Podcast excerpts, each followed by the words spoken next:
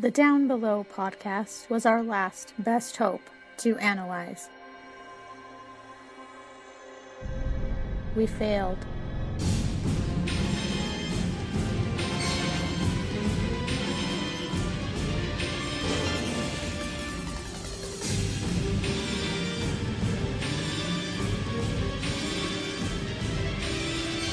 But in the year of the spoiler war, it became something greater. Our last best hope for answers.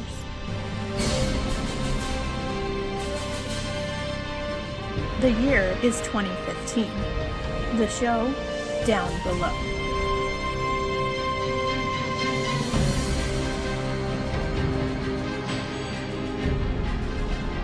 Well, hello again, everyone. Welcome to Down Below, a Babylon 5 intro cast. I'm Will. I'm man. I'm Heidi. And today we are joined once again by a frequent visitor to Down Below. Say hello to Shane. Hello, guys. Hey, Shane. Hey, Shane. You're on earlier this season, weren't you? Yes, I was. Yeah, but this was the one that you picked from the beginning, I yes, believe. Yeah, yes. Interesting episode. Yeah. Interesting pick, Shane. Yeah. Yes. I've got one thing to say off the top of this, okay? Uh, this episode was called Grey 17 is Missing. Sadly, Grey 17, the episode itself, is missing, otherwise it would have been improved. Oh, there is a good storyline in here somewhere. you just have to search for it. Yeah. so yeah, um, I was about to say, oh yeah, so yeah, I don't have my normal recap again. Sorry, I was just got in last night and it was hurting so bad I took some medicine and went to sleep. So, but I did watch the episode. I just didn't take notes. So I'm going to be using the Lurker's Guide recap again and trying to get my format. Okay. But I'm going way out of order. okay. Yeah. So today we're here to discuss episode 19. Uh, episode something of season three, Grey 17 is missing, but first, here's an ISN special report.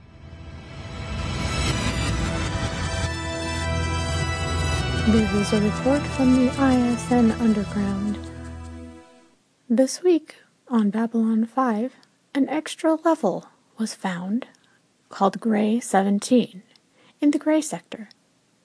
Who knows how this level will be put to use in the future? Right now, it's just an old junkyard. That is all for your ISN Underground. Shane, I've done it. Again, Paul, then open the window. There's no need to announce it. No, not that. I've invented a machine that can erase our memory of Red Dwarf so we can watch it for the first time. Again. Really? Is it safe?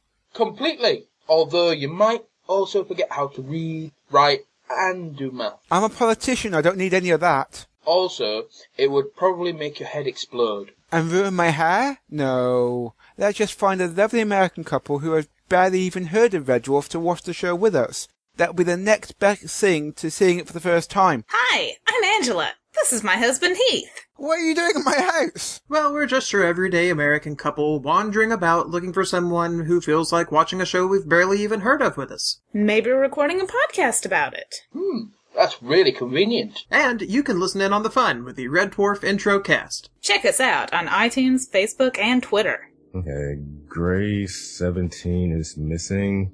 Originally aired on October 7, 1996. It was directed by John C. Flynn, who last directed, let me see. Oh, this picture. it's kind of an intimidating looking man. Um, last directed Ceremonies of Light and Dark, which is the rebirth ceremony episode. Uh, I was trying to remember which one that was, whether it was Yeah. season two or season three. and it was written by JMS. So let's get started with the recap. So at the beginning, we see Zach, um, the Babylon 5 is trying to recruit telepaths and Zach is questioning them and one guy tries to slip through even though he isn't a telepath. And the impression I got is this isn't the first idiot Zach's had to deal with. Yeah. Yes. Why would you want that job? They're getting telepaths turning it down. Money. um. So thinking about it. Guys, nothing is working. It's making me angry.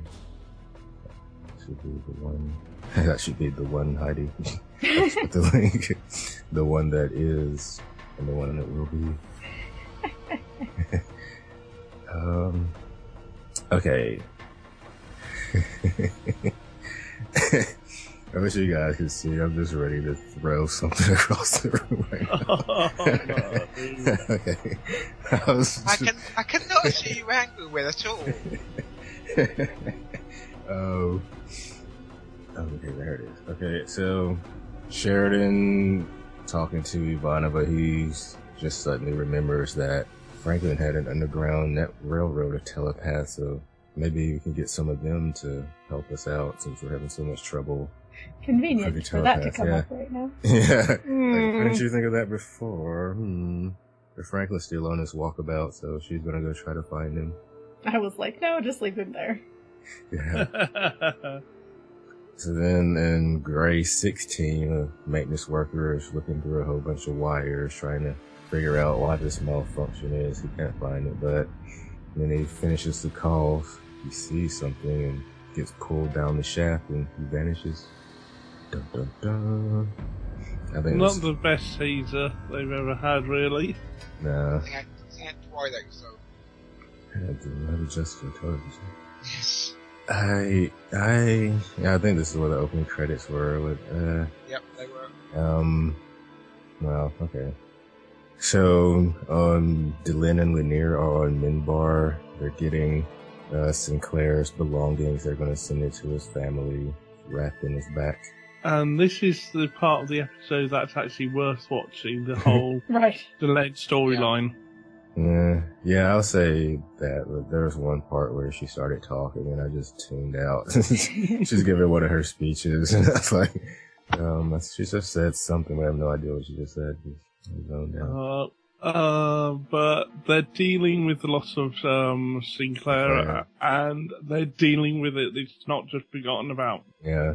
So that it kind of makes me wonder, like, what the order of the episodes were supposed to be. But yeah, I guess it does make sense that it would take a few episodes for her to get back to Minbar to go deal with it. So yeah, she doesn't have many, Sinclair didn't have many personal belongings. Kind of lived his life like he was just passing through. And Rathenn tells her that, you know, he needs somebody to take his place as Ranger One and he wants to Lynn to take the job. But she doesn't really want to, but he insists. It's just always good to see you Member at the very least. Yeah. Delenn. These are the Rangers. And next we see Garibaldi cleaning a old Smith and Wesson belonged to his grandmother. She was on police force back on Earth, and Zach tells him about this maintenance worker that got sucked down. The only note, so I, the only note I've got now is that I can s- I can see uh, it now. Garibaldi, uh, Zach is walking in, and see Garibaldi saying, "Hey Zach, is that the script? I need to shoot it." I mean, this whole thing with the gun, it's so forced.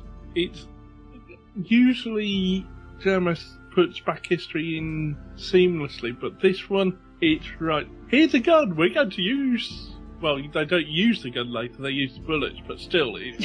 hey, look at this! This is going to be important this episode. Uh huh. It was very much Chekhov's gun. Yeah. Except they didn't use the gun. But The yeah, bullets. Check Yeah. out bullets. Chekhov's bullets. Um, I just want to see Garibaldi's granny with a Smith and Wesson, like at her current age. She's still alive.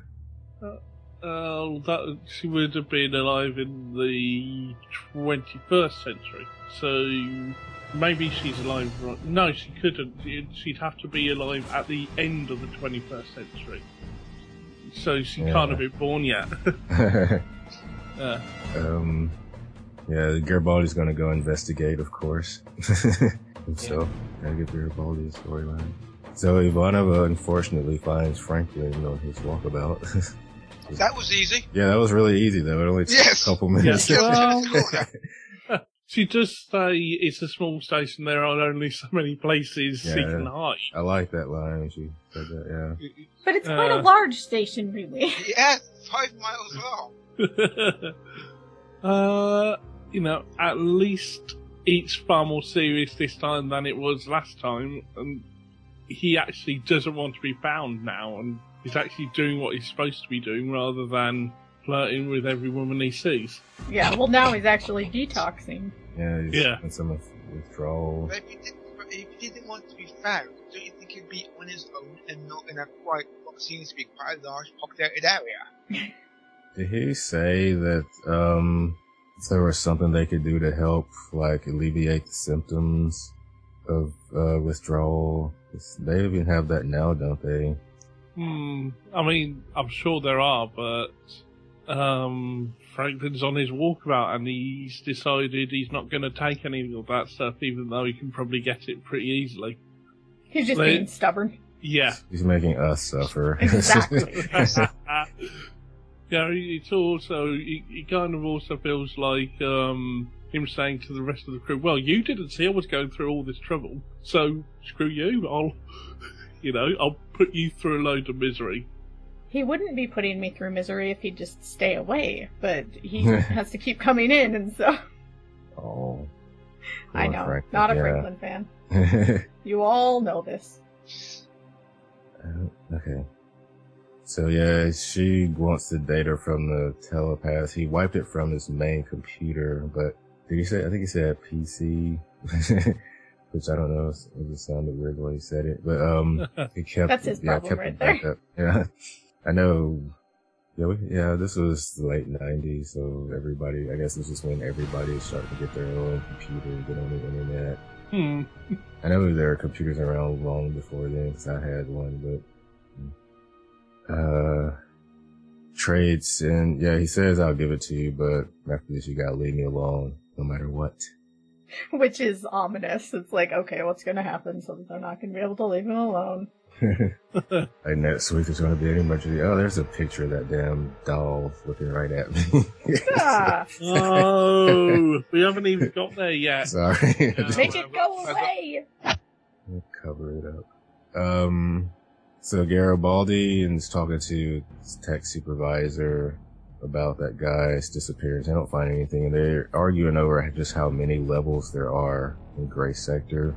I think this is a nice little bit part. You know, she hasn't got much work with, but she does a good enough job. This is where they kept going back and forth, like, oh, this number, this number. So, um, there's some kind of mix up on the blueprints, um, that wasn't picked up due to the, how fast they were trying to build the station. Hmm, wonder how that's gonna come into the story later. Yeah, lots Sure. of setup here, I feel like. Yeah.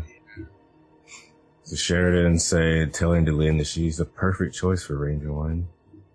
And, but she said that she won't be popular, but is they're going to have her initiation ceremony on Babylon 5. The fact that Delenn is worried about if she'll be popular or not is a little weird to me. Sheridan's worried that it'll be public and because the Rangers have been secret up to now, but Delenn says it's about to change. But he's the one who suggested having the ceremony here on Babylon 5. Yes. Oh, he did? Yeah. Okay. He said, let's hold the ceremony here. Okay. And then a few sentences later, he's worried that it's going to be too public. I guess they just wanted to have a secret, uh, yeah, a secret ceremony, just a few people there on Babylon 5. But I don't know if they're inviting, if the Minbari are coming, then maybe hard to keep that secret. I don't know. So after, uh, Sheridan leaves, we see Neroon. Yeah, Naru. he, he thinks that she's trying to you know, get power for herself and he didn't think she was that ambitious. I like him in this scene because he's completely reasonable and his objections make sense. From his point of view, he's doing the good thing and the right thing here because he sees Delenn as this religious zealot that's out for power. Yeah. But he doesn't know what we know. That's right. Delenn would never do that. Yeah, Or but he she? doesn't know her that well. Yeah. You know? I like what, yeah, getting the Rangers together after a thousand years. The religious cast are building warships. And she's like, oh, well, y'all wouldn't fight, so we had to. I thought this conversation was so interesting because of all of the talk of Valen. Yeah. And it just puts it into a whole new perspective. It's I like, was thinking like the Lynn should say, well, you know, Valen and Sheridan. I mean Sinclair, right? I love the line where he's talking about Valen's law. Worker, religious, warrior, they build, you pray, we fight. And Lynn says, yeah, y'all broke the law when the warrior cast took the majority in the Grey Council, but Grey Council's been disbanded.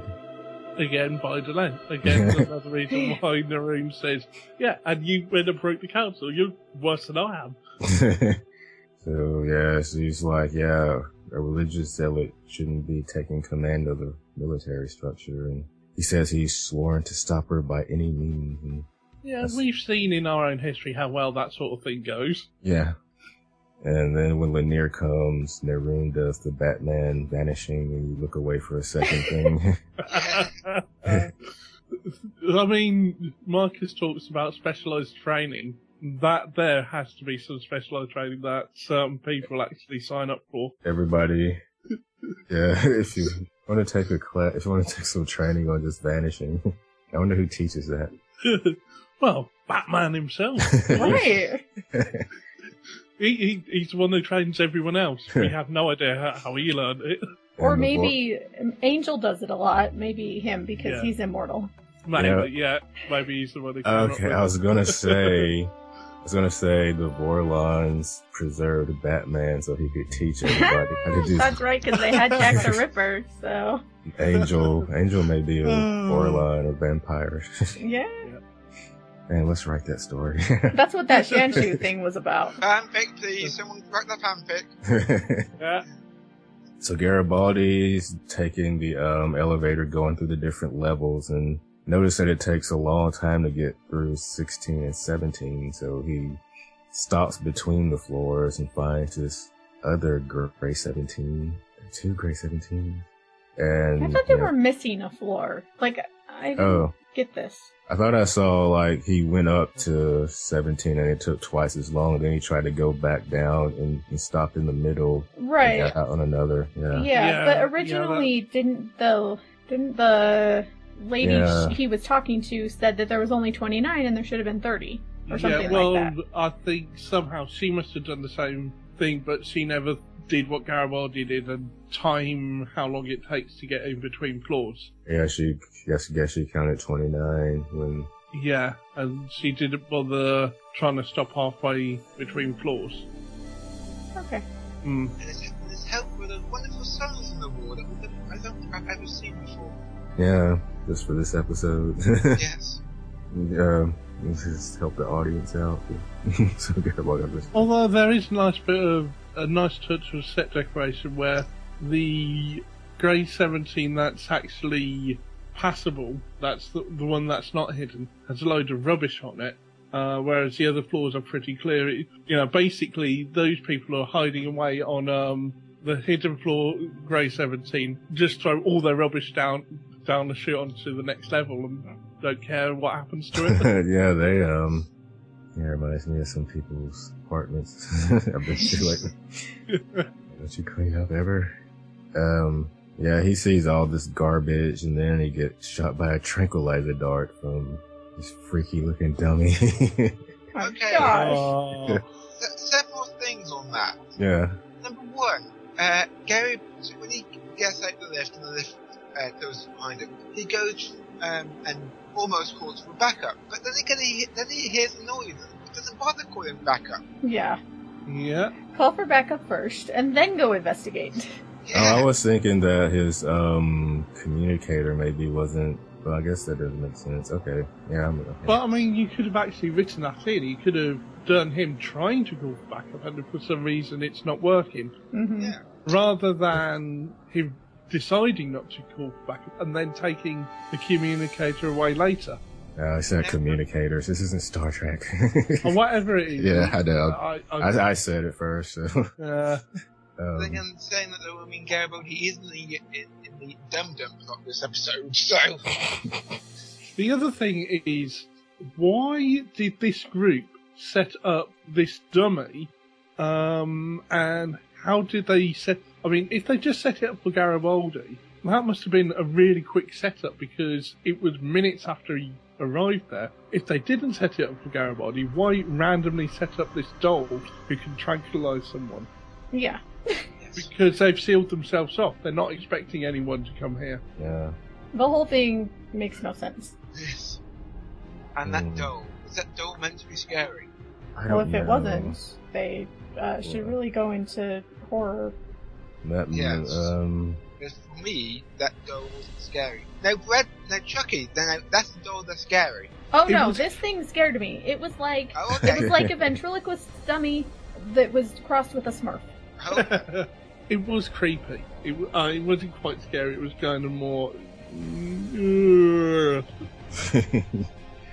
That lady that Garibaldi was arguing with earlier is played by Catherine Moffat. I don't know if she's related to Steven.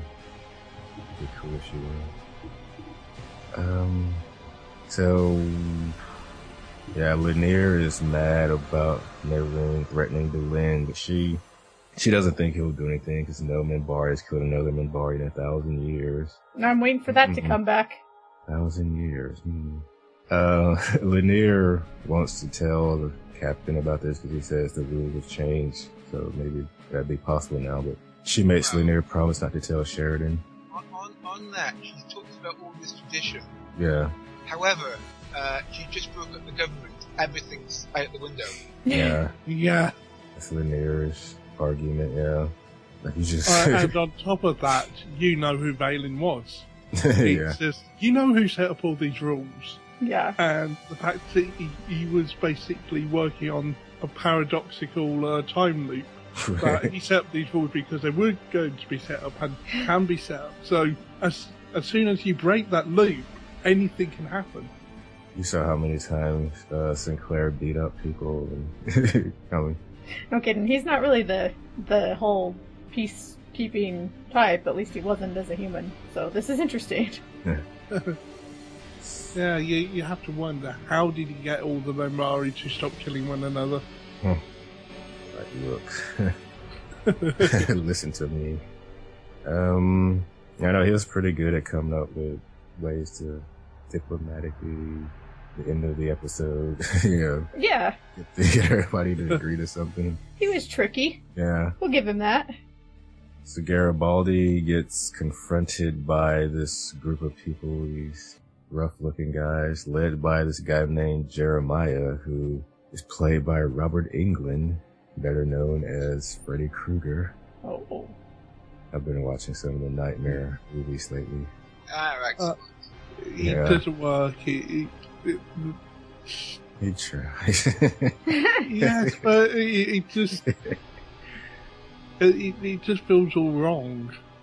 I mentioned I went to one of the local Comic Cons. I guess it was the year before last, and he was there, and I happened to be wearing my uh, blue and red striped shirt, not not even intentionally. Um, and people were like, "You- uh, "Are you doing Freddy Krueger cosplay?" I was like, "No, I just put on this shirt today because it was clean." And and then I remembered that uh, Robert Englund was actually at the convention, you know, that weekend, and I walked past him and hey, just just kind of waved at him.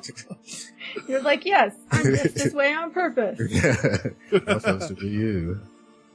Uh, yeah, so you know, I kind of zoned out when these people started talking. So the Lurker's Guide says that they believe that the universe is sentient and they're looking for perfection. Oh, the universe is looking for perfection. Yeah.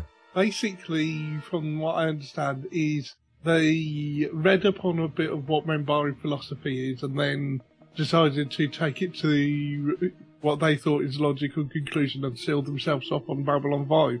Okay, so what were they gonna? What's their goal other than to live in that level of Babylon Five? Where they? Uh, to- uh, so, somehow they, they think if they seal themselves off from the world and purify themselves in whatever way they think, then they can understand themselves far better, understand the universe even more. And then when they die, the universe, their consciousness will go into the universe somehow. It's, isn't exactly what the Minbari believe. That makes sense. Okay. Thanks for that, Ian, because I didn't get any yeah, I didn't get any of that either. I kind of tuned yeah, out. yeah. I mean, they've kind of twisted what the Minbari believe a little bit, but the core of it is, is essentially that you know the the universe is made up of all of our thoughts, and we are the universe trying to understand itself. Okay. I like we're all made of star stuff better. Yeah, Yes. and that comes from the Minbari. So Yeah. yeah. Oh, the, just this whole storyline could just die. Yeah. Yes. So, I just want to know how bored JMS was to come up with this. It's like, okay, where did this come from?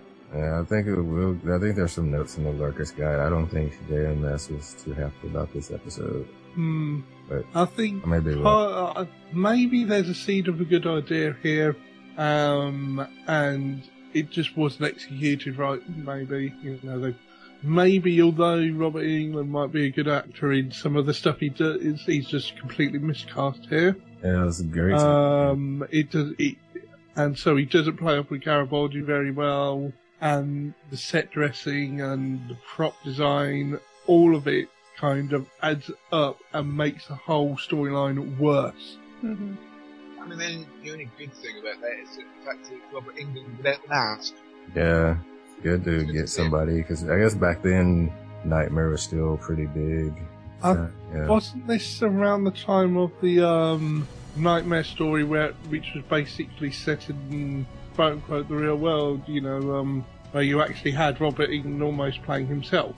I was surprised. Yeah, I don't remember that. Um, It wouldn't surprise me that it would get um, meta like that. Yeah, I know. I know it's there. I think I saw it once when I was about seventeen or something. Oh no, this is uh, this is many many years. Well, one few years later, episode four.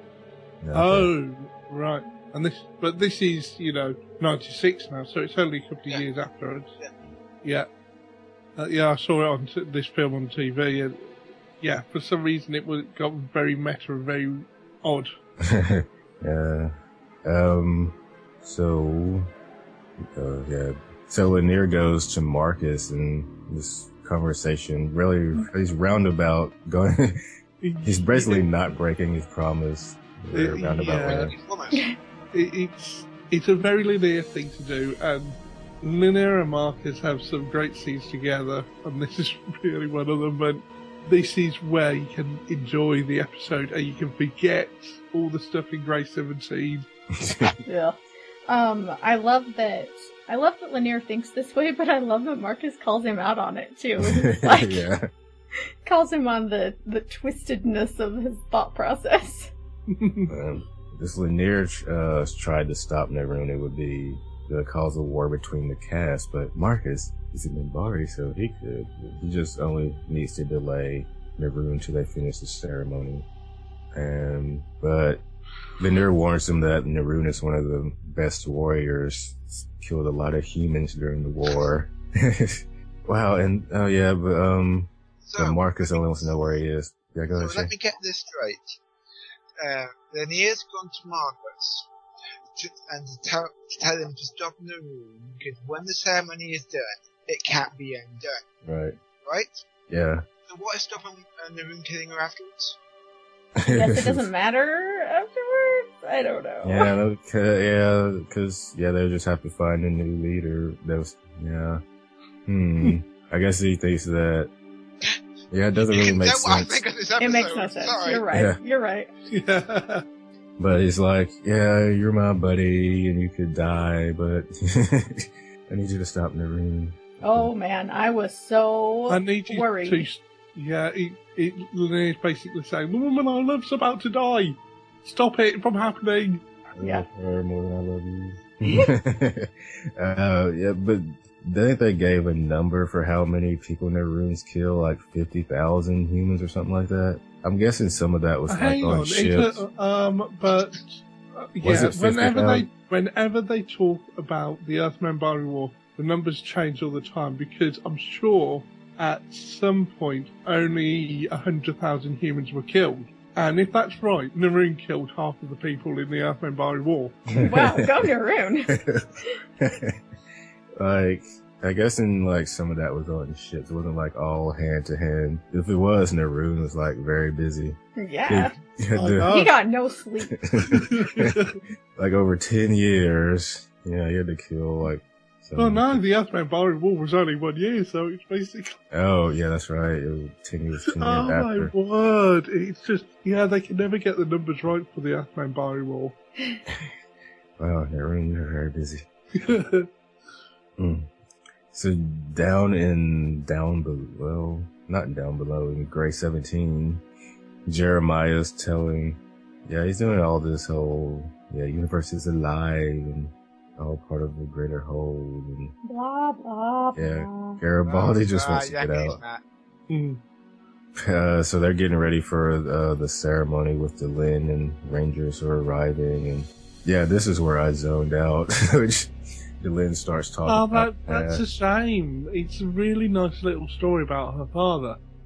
See, what does it say? After she was born, her mother entered a religious order, the Sisters of Valeria, Yeah. and she's only seen her twice since then. Delenn's father passed when she was 10, uh, 10 years before this, and the war between the Bari humans broke his heart. Mm. But after that, she has this lovely little story about um, her and her father. Um, you know, her father used to carry him and stuff like that. Uh, it, it's good character beat, I think. So Neroon and Marcus meet in a corridor, and Neroon wants Marcus to step aside. My arguments with Delenn, and Marcus like it's also with me. So Marcus invites a fight to the death ritual, and they start fighting with their Minbari staffs. They were both trained by the same person, I guess. Yeah, that's the impression we get. So in Gray 17, uh, Jeremiah is still rambling on while Garibaldi Garibaldi's looking for an exit. And what do you say? This next big bang is gonna solve, uh, Uh, yeah, Yeah. something um, about you know, once they're all dead and rejoined with the universe, the universe will undersell so much that it'll create another big bang and the universe will be even better. It'll be paradise. okay. and Garibaldi pretends to be hurt, but manages to get rid of one of the guards and hits another one, and then he persuades Jeremiah to show him the way out, thankfully. Hmm. And Huh. ceremony is in process. Delenn gets Ranger One's vest, and they notice that Marcus is gone. Sure, they them noticed that Marcus isn't there. We're like, Hmm. we know where he is. Um, Garibaldi and Jeremiah find a, a bloody vest, and Garibaldi asks him if they killed him, and Jeremiah says no. But he talks about searching for perfection, and they have brought a Zarg on board, one of the most perfect forms in the universe. It moves And- only. What did you think I about? can only think of one creature done worse, and that's the infection. Yeah, I was about to That's what I thought you were going to say. It reminded me so much of Nelson from Infection. Hmm. Did they actually join you on that episode? I can't remember. Uh, yeah, maybe so. Oh, I can't remember. Oh, it may have been Jason. It was, yeah, it was, I don't know, but the Garibaldi's like, they were the most dangerous aliens in the sector, and of course. Apart from the Knuckly Peter, apart from a couple of others we've mentioned before now, which is the most dangerous alien in the sector. so Marcus is getting beat up by Neroon and the Denn'sha, that's the name of the ceremony, the ritual, the fight to the death ritual they're doing. Neroon said he can't back down, but Marcus can since he's a human. But Marcus uh isn't going to, and everyone asks him why, and he says it's for Delenn, and I don't know, I guess I can read that for quotes, what he says. So Garibaldi's trying to scare the Zarg away with some steam, and then he discovers the bullets from his Smith & Wesson in his pocket. Oh. So, part. I don't know what part I'm on of me pulling this episode apart, but here we go. Um, it says he's the most perfect creature, the most dangerous creature in the sector. First of all, the creature bumbles around like an idiot. yeah. Second of all, he's scared by a bit of uh, steam. You know, the creature equivalent of a bump in the head. Uh-huh. His instinct told him. and then and then only one bullet fired from a makeshift weapon puts him down. Yes. Because three shots were fired and two missed, and only the last one actually hit him. So, Yes. how is this most dangerous creature in the sector? Who was first man in this episode? So somebody credited as first man. I think Vir is more dangerous than this creature. Yeah. And also, also the fact they've actually smuggled a Zarg onto the station. How did they do that? care about, eh? How did they do that? Yeah. Before I care about you, your correct security no, team. no, no, no, no. I, I'm fine with that because they smuggled a baby one on before the proper security team was in place. They smuggled it on as the station was finishing construction. Okay. I can buy that at least. And it's been here since the station went operational. But nobody knows? like, Yeah, nobody knows that it's there. It's just been in that section the whole time, probably. The missing section. Yeah, You each, Nobody get goes there. bored and, like, break out. Um, I don't know. yeah. But we kind of skipped maybe over- that's why it was defeated so easily. It was It was malnourished. hungry. yeah. Ah, okay. I was hungry. Got it. Yeah, it just. Oh dear. I think we kind of skipped over the most of the fight with Neroon, and it was kind of interesting. I There was- like the fight. I mean, it's just difficult to talk about, really, a fight Yeah. like that. There was some unnecessary, like you see in a lot of fights, some unnecessary like rolling and jumping, but still. I mean, it reminded me of um, lightsaber duel. Any lightsaber to Star yeah, um, yeah. Yeah, it did a bit, but it, it felt it's still. Sorry, You go ahead. You go. I was just gonna say, at least this felt brutal. It, it, it, when they connected, it felt like they were properly connecting. Part of yeah, when he talked about breaking the ribs and all that. Hmm. Yeah, that's a nice line. Yeah. The only thing I would say on that is it's, uh, it's quite difficult for a TV show to stage fight with staffs because, of course, you want to make it great, you want to make it make it exciting. So the characters are going to miss obvious shots, and then to bank to stick to it a bit more.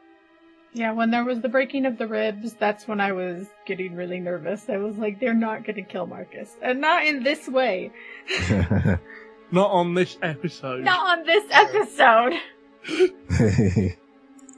so the ceremony for Delenn is almost over when Delenn, uh, Neroon comes in with his bloody staff and throws it at Delenn. Yeah, that's another thing. What did he do? Did he um stop from killing Marcus? But I'm gonna rub this stuff in your blood anyway, just to make a point with, with Delenn. Yeah.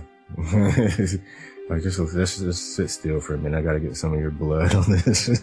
Yeah, Maybe it was just on it from the fight. Yeah. I- I- it didn't seem that bloody of a fight. Well, they can't show that on TV. Marcus had a little Or blood they on his couldn't face, but They could show it now.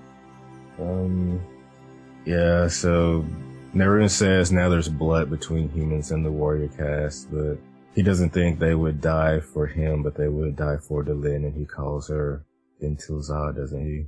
Yeah, hmm So then when Nier looks worried and kind of sneaks off, I don't know why that was kind of funny. The way he's just kind of so he finds Yeah. Marcus and takes him to Med Lab. Jeremiah can't understand why Garibaldi's fighting since dying at the hands of the Tsar would be a perfect death. And Garibaldi says that you aren't out there. and then so Jeremiah concludes that he's not perfect enough. Now this is some kind of BS. Like- so Garibaldi uses a heat source to detonate the bullets inside the tube and they hit the Tsar and. I'm not sure how this works at all. It's I don't know, kind of TV science. They run. Did they ever explain how they got out of there, or did I miss No. that part? Okay, because No, I wasn't that- sure that- if it was just left wide open or. That was my next point of me repeating this episode apart. The, um, I don't know. Well, saying saying that though, I mean, I I, I am a heart of this. I make no apologies for it. Um, but um, uh, the Zarg did get the engineer at the start of the episode. Yeah, So I there must be tunnels to you know, upstairs. Yeah. Um. I think maybe that's how they uh, got out. that's the only Yes. thing I can think of. But they never tell us that. Yeah. Hmm. It's just um, the only other thing we get is Garibaldi completely undercutting his own storyline by making fun of it himself in the episode. It, it's even the character doesn't take the, these events seriously. It's Yeah. uh, I, I I have to wonder whether JMS actually wrote that on set after seeing what was done. Right, okay, right, right here. Um, re say these lines. Um, it will at least do something to the episode to make it worthwhile. So Neroon arrives in Med Bay, wants to speak to Marcus alone, warrior to warrior. And yeah, he's saying to Marcus like his own death was the one that took place in the battle. Marcus was willing to fight for someone of another race and he was going to kill one of his own kind. So Marcus is more Minbari than he is. Yes. Then he has been doctoring all the way out of it. so then they have a joke and the people outside can hear them laughing. What- what- it's just interesting. you, you get your cat purring just. Yeah, sorry. Uh, it, it, I'm trying Harry, to get is her to go the away. They're having their private joke and purring. Uh, So- yeah. And, I think And normally I would just mute, but I'm recording, so it's gonna show up anyway if you use mine. yeah. Ah. So- uh, I think the, the only thing that's left in this episode, as I said, is Garibaldi telling Sinclair what a ridiculous thing he's had to go through. yeah. And that's what you end the episode on. Yeah. Yeah. And that's what I was confused, because I was like, uh, I don't think we ever saw the ending of that, did we? Nope. Episode gets another Right. point for cat purring. It's the only point this episode is going to get. Uh, uh, the thing, it, that storyline, it, it's right. So you end it there. Nothing wrapped up. You can only assume Garibaldi goes in, arrests everyone in there, and then gets maintenance to clear the whole place out and start again somehow. Yeah, you gotta renumber, Uh, renumber grace. gray section, yeah. Yeah. And I don't know, this is spoilery, but I can't remember if this is ever mentioned again Uh, the show. I really don't think it is. Although it, it does give them a whole extra floor in Grey Sector to use. Uh, So, you know, I don't know what they use Grey Sector for, but They it'll could help them out. they could put some nice condos down there for the for the staff. I don't know, or for the no the the size that they're trying to recruit. yeah. They could put Yeah. them in there. Yeah. so, yeah, that's the end of the episode. Then Bill Blair was in this as an alien. I wonder if he, they couldn't have been the Zarg, did he? I doubt it. Ah. Oh, dear. Gazarg. Play the Zarg, that's all. Do we have any quotes? I've got one last note if you don't mind. Go ahead. A note before the quote. Oh yeah, I forgot mine. Forgot to do notes. Okay, go ahead. Go ahead. Um, Shane. Uh, just the trailer that you put on the uh, Facebook, Will. Mhm. The fact that it completely ignores the Zarg plot, yeah, I noticed. Uh, except for a two second uh, clip, and, and I mean it's a two second clip of Garibaldi's the Arrow. Sinclair's. See, Sinclair's belongings of metal. Yeah, I, I did notice the Battle of the Line medal he got. And it's yeah. like in a card. It's Earth Force Insignia and it's Ranger. Um, let's see. Yeah, there was a headline when Garibaldi gets knocked out. It said Santiago elected. So Yeah, so the last time that floor had any contact would have been, um, what's it? At the end of the pilot. um, see, Because that's un- when Santiago was elected, so, yeah. hmm, this, this place has been sealed off a long time. I, I'm thinking, you know, that's, you know, one of the last things they found. All people have been finding their way to this floor, um, you know, a little bit at a time and staying, you know, because they like it there. And it says like Santiago's re-election took place, yeah, midnight. So yeah, run the pilot. Oh no, no. Jeremiah Jeremiah thread was one that looks good on paper, but when you get into you get it into a camera, I don't know. It's one of the weirdness that happens in TV. Sometimes you got you think it's an average script and it just roars to life on camera. It's something that looks great on paper, but in real life, I'm happy with all the other stuff in the episode. But the Jeremiah thread didn't come off as it should have. That's JMS speaking. I think in part it's also my fault. My brain was gearing up for stuff ramping up with the next episode. And Grey 17 is something I want to do for a long time. So we just went for it.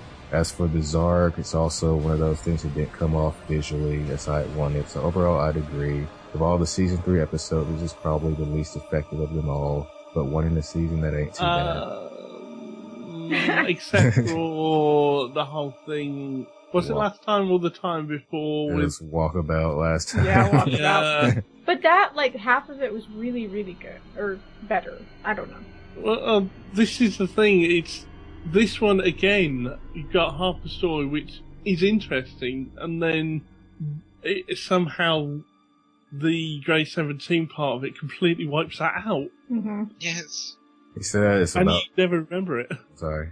But- He said it's about three quarters of a good episode. It falls down at the Zarg. He has this constant desire to go to everyone's house and personally apologize. Sorry, Right. JMS, you don't even get three quarters of this episode. We'll get to that in I- rating. Sorry.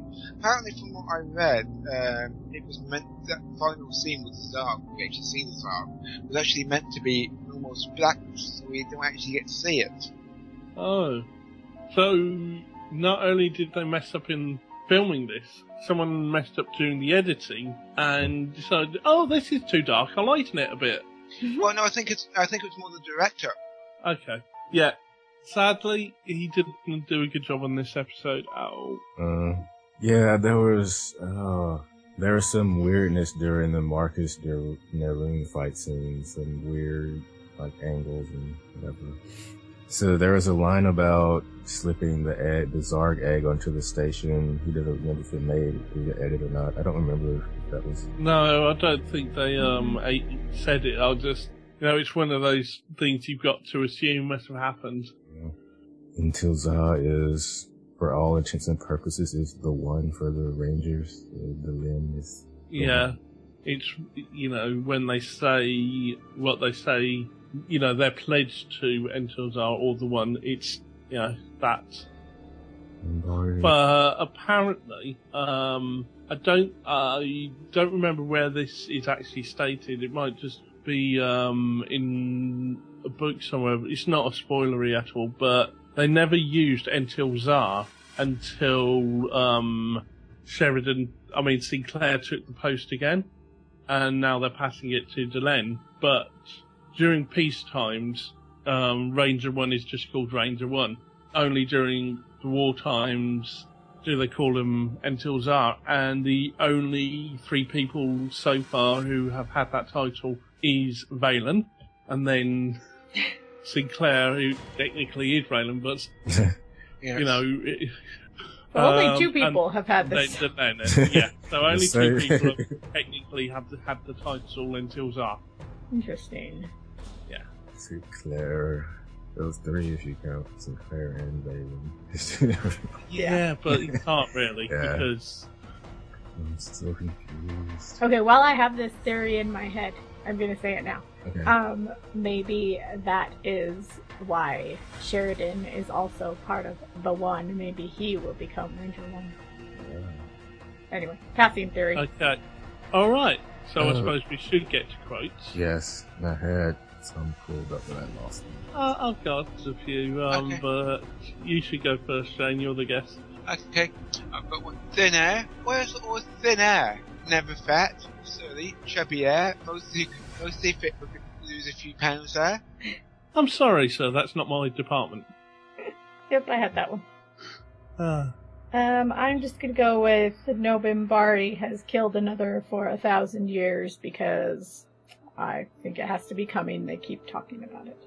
um, I'm not sure which Marcus one I should use. I'll, I'll, I'll use this first one. I'm in all in here. The way you can take a straightforward logical proposition and turn it inside out so, in the end, it says what you want it to say instead of what it actually means. Did this come naturally, or did you attend some special martial arts class syllable for the philosophically inclined? I'll do um, this other. This is probably one that you have too, Ian. Yeah. I am a ranger. We walk in the dark places no may enter. We stand on the bridge and no one may pass. We live for the one. We die for the one. Yeah. Oh, I, I have that and his final Marcus quote because Marcus had all the best lines this episode. the next time you want a revelation like that, is there any way you could possibly find that isn't quite so uncomfortable? And he said it so slow because he's always so wordy, and he still was, even though he was almost unconscious. so it took forever to get that line out. Yeah. Uh, Yes. any others? I've got Just- one more. okay. Did, did they fix it? Yeah, you're right. That is unusual. Yeah. yeah. I was gonna say, I've just broken two of your ribs. Sorry, make that three. Oh, that was awful. Oh, I mean, not awful Uh, as in bad, awful as in ouch. yeah.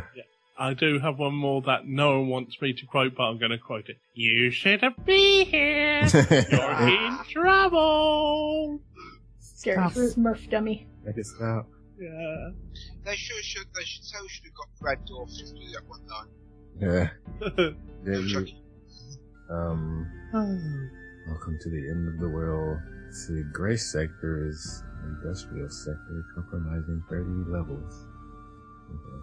Industrial sector, that still doesn't quite describe what it is. says these levels are home to atmosphere monitoring, the Alpha power station, fabrication furnaces, and maintenance facilities. And- So losing one of those floors would actually make a big difference. Huh. You know, the performance of the station should actually um, be somewhere like, say, maybe 95% where it should be 100%, 99% or something like that. So, yeah, losing a floor in a section like that should really have been a serious th- thing. Like they should have noticed. Yeah. yeah, this is yeah the reputation for strange activity. We call it the B5 triangle. What year are we in? Is this 2260 yet? It, uh, this is 2260, yeah. Okay, so Yeah. I guess yeah, I guess yeah, this was season two where Sheridan found the Markab guy. Mm, That season, future season. Okay, anyway. So yeah, who's our who's our human of the week? Marcus! Marcus. Yes. Marcus Cole. And who would our alien of the week be? And don't Naru, say- Naru, Naru. Yeah. Yeah, I could go with Neroon. I was gonna say don't say Sark. Oh yeah, yeah. No, it would either be Neroon or Lennier for me, so I can go Neroon. All right, let's let's rate this episode. You want to start us out, Shane? Yes, of course. I'm gonna give this 10, 10 out of 10. Yeah, yeah. That's minus 10 out of 10. mine, mine is well. I don't, I don't know if we can do You, you, minus. gi- you're giving it a negative rating. Well, yes. I'm, I'm okay. If I'm not allowed to do that, I'll give it a zero. Okay. You really Um, think this is the worst episode of the whole of B5? Yes. Um, Putting it, I bet, why, why is that surprising you? Uh, Worse Ian? than believers and infection and and Walkabout. okay. I like, I like walkabouts. Okay. I can believe it. Yeah, it, it is worse than knives. I will say it's worse than knives. We gave that a low score. Well, it's, uh, it's two episodes in a row that's probably going to get a low score, but we'll see, won't we? Uh, zero out of ten what? Oh, sorry, I didn't say that, did I? Uh, zero out of ten, um, uh, uh, just gone out my, just gone out my head. Uh, ten, zero out of ten vintage, vintage guns. Nice. Ah. What about you, Heidi? Okay. Um, I like this less than Walkabout.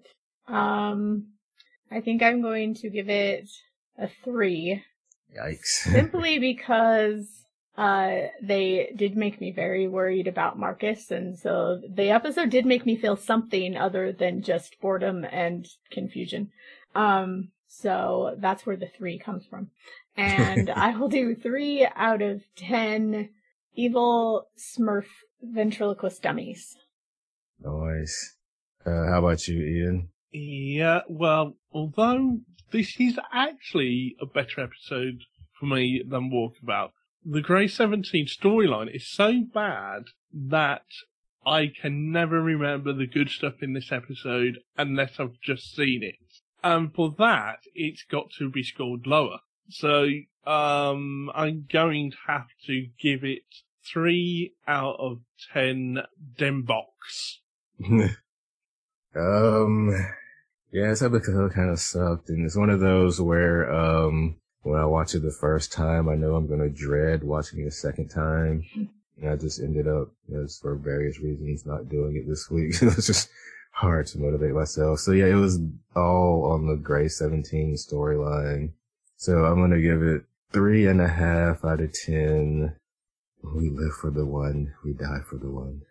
Wow. so that is a total of 2.375. Woo! I don't think um, Elizabeth is going to make that any higher. I doubt it. oh dear. well, that is by far the worst of the series. Yikes. We need a good one next week, JMS. Give us a good one next week. We only got three more, um, episodes left this season. Three wow. more. Yeah, and I never know Wow. what number we're on. we're finished by the, yeah, this was episode 8, 19. So we got 20, 21, 22. We'll be having season four sign up soon, almost at season five. Oh. Yeah, um, Yeah. we're going to have to sort that sort of stuff out soon. You mentioned Knives there, and I've just looked it up, and I think Knives scored a 5.4 overall. yeah. Nice was better than this, even though it had that stupid, yeah, another fight to the death. If, I, if I'm thinking about the, if I'm getting the episodes correct.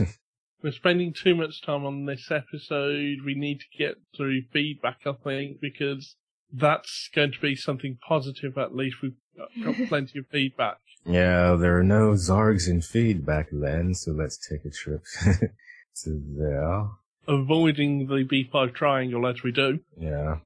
First, we have a comment from Board99. Board says, one of the things that makes Babylon 5 interesting is the history of modern television. It's the way in which JMS interacted with online fans of the show while it was airing. At the time, that sort of thing was very new. And while one might think that it's become normal since then, the way in which JMS interacted online with his fans was less guarded and careful than what's normal nowadays. I think that it was something that could only exist in exactly the form, in that form at that moment.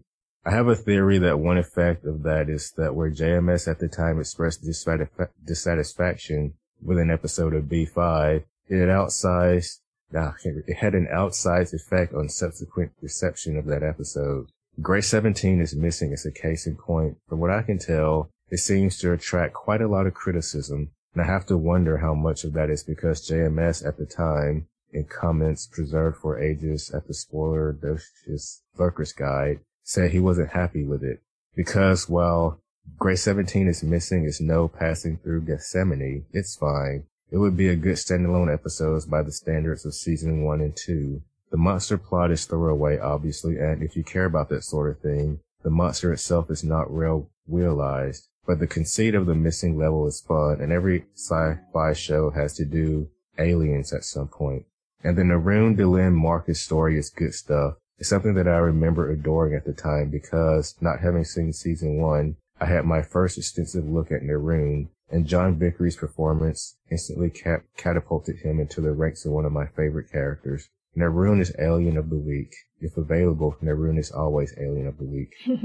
Hey, Thanks, thanks, Lord. Board. Yeah, I think the monster storyline made us kind of forget about the other storyline. I hate my rating, you know. Yeah. Mhm. Every time I think about this episode, I can't help but think about that bad storyline. And it does have some nice moments in it, but if you can't remember those nice moments, what's the point? Right.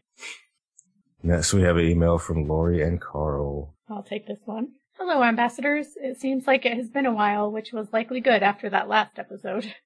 This episode was not the best, but had some good elements. Carl and I particularly liked the story of a missing level and enjoyed watching Garibaldi's process of finding it.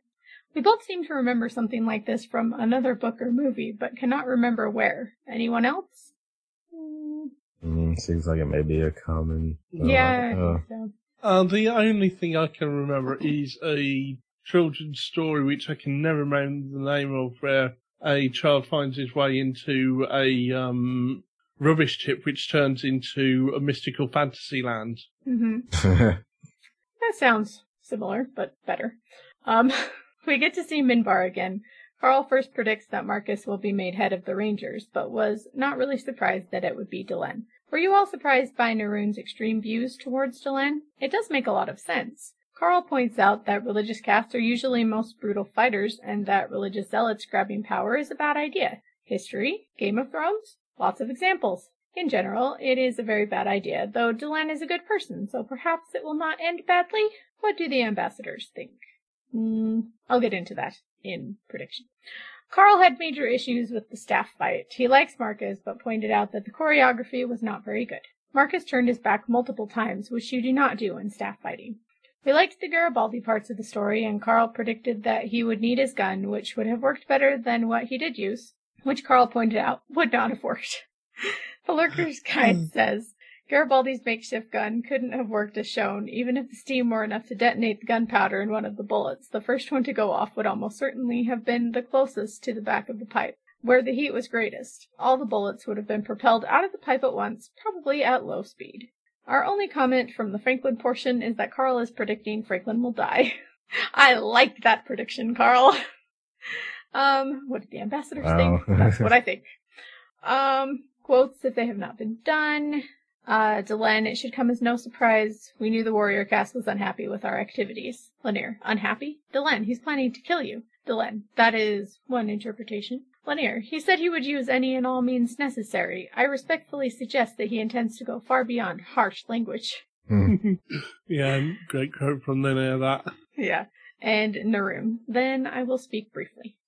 Carl's predictions for next episode. And the rock cried out, no hiding place. Uh, Dwayne Johnson will show up and tell everyone to stop hiding. Nice. Very nice, Carl. Um, Carl's rating. Spaceship. That bloody UFO spaceship that shows up in every episode. Set. Room with creepy puppet. Wooing attempt. Marcus and Neroon. Fight scene. Garibaldi versus puppet. Puppet wins. Human. The maintenance worker. Alien. There isn't one. oh, because Kosh died. There's Oh, no- that's yeah. right. No Ah. alien. Oh, sad. Rating three construction mishaps. Uh, Lori says human Garibaldi, alien Lennier, rating 6.5 lost levels. Thanks, Ah, guys. Thank you. Yeah, thanks. And next we have, I think, is a Facebook, some Facebook comments. I can do those. Yeah. First, we've got. Is that Dougie Butler Jr.? which Is the right- best way to pronounce it. Right. Uh, Cool, sure. Everything else. My wife and I are almost cut up with the podcast. Garibaldi's story wasn't that great, but the Delenn storyline with Marcus was really well done. And then Victor de Grant. This episode wasn't one of my favourite episodes. I mean, so I meant to send feedback, but it's been a few weeks since I did my rewatch. And this episode was so forgettable that I'd already forgotten some of it. I didn't actually take notes, but when Delenn gave one of her indeterminable speeches, all I wrote was blah blah blah blah blah, mum and dad, blah blah blah blah blah.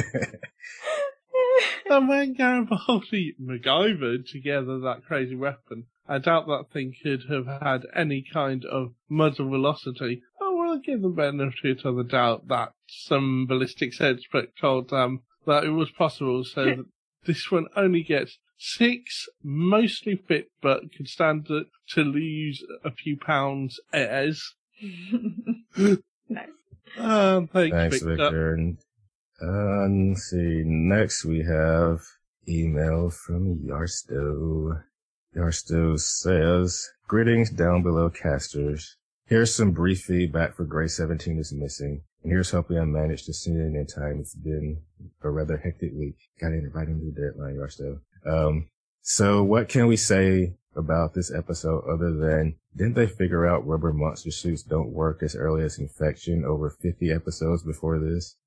Of course, there are some there are some redeeming features. There's trouble brewing among the Minbari to the point where Neroon wants to challenge Delenn for leadership of the Rangers, only to be stopped by Marcus's willingness to die for Delenn.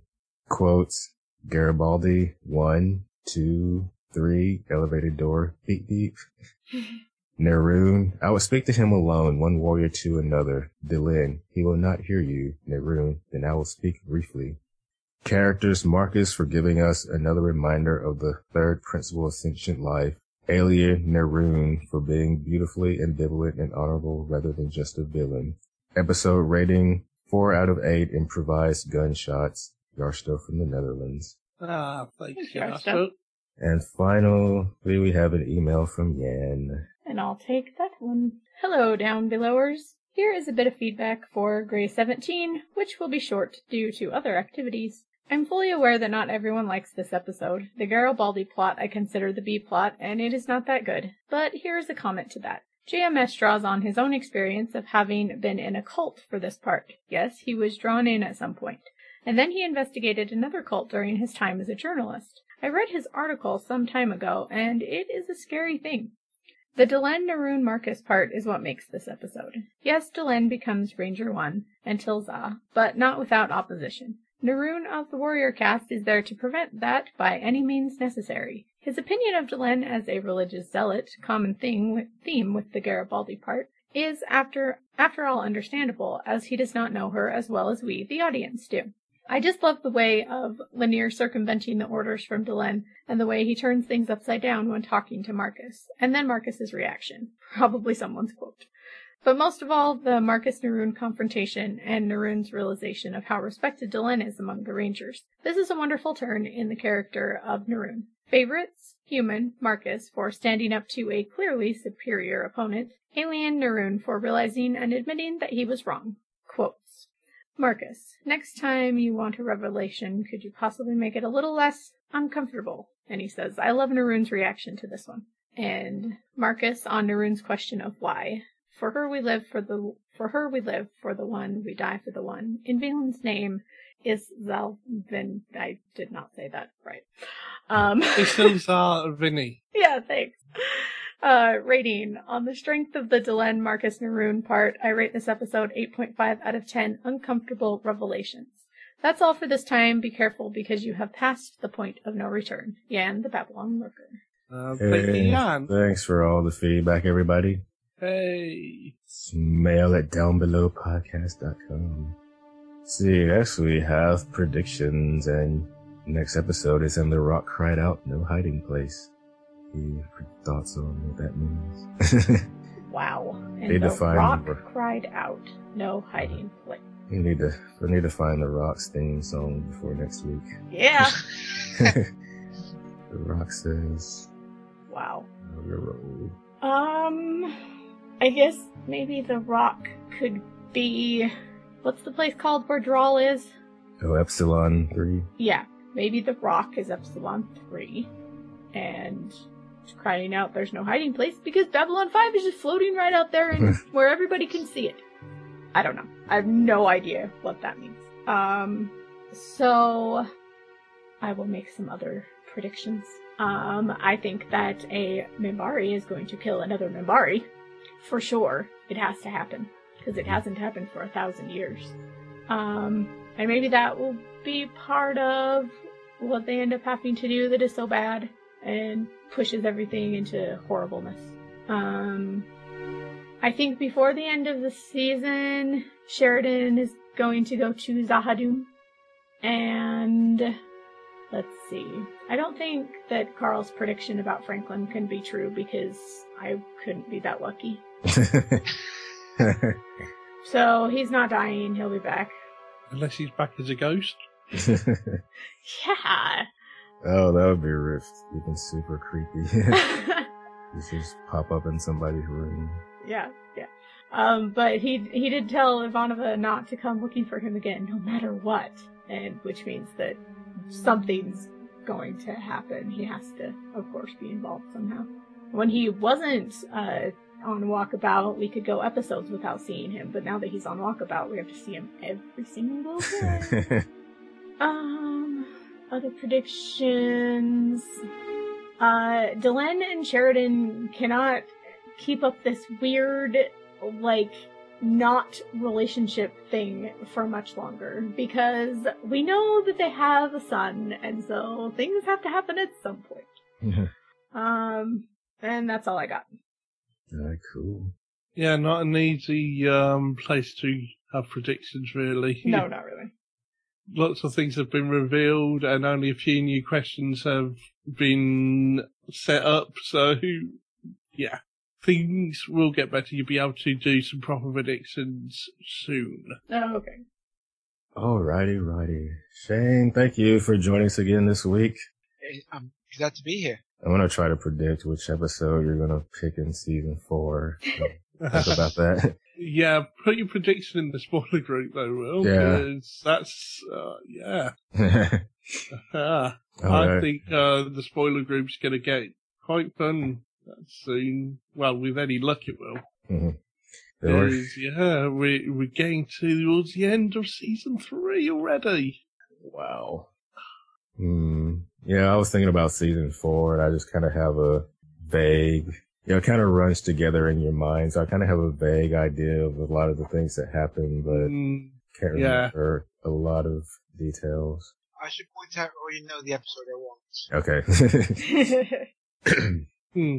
well, that's all we have for this week, folks. We'll be back next time with And the Rock Cried Out, No Hiding Place. I almost, I almost did, I was going to do that as The Rock, but no, never mind. Ah, But until then, goodbye. Bye bye, everyone. be seeing you. Fuck off. Look for us on the web in iTunes and on Stitcher Radio. Also, down below downbelowpodcast.com, facebook.com slash group slash downbelowpodcast, and twitter.com slash downbelowcast.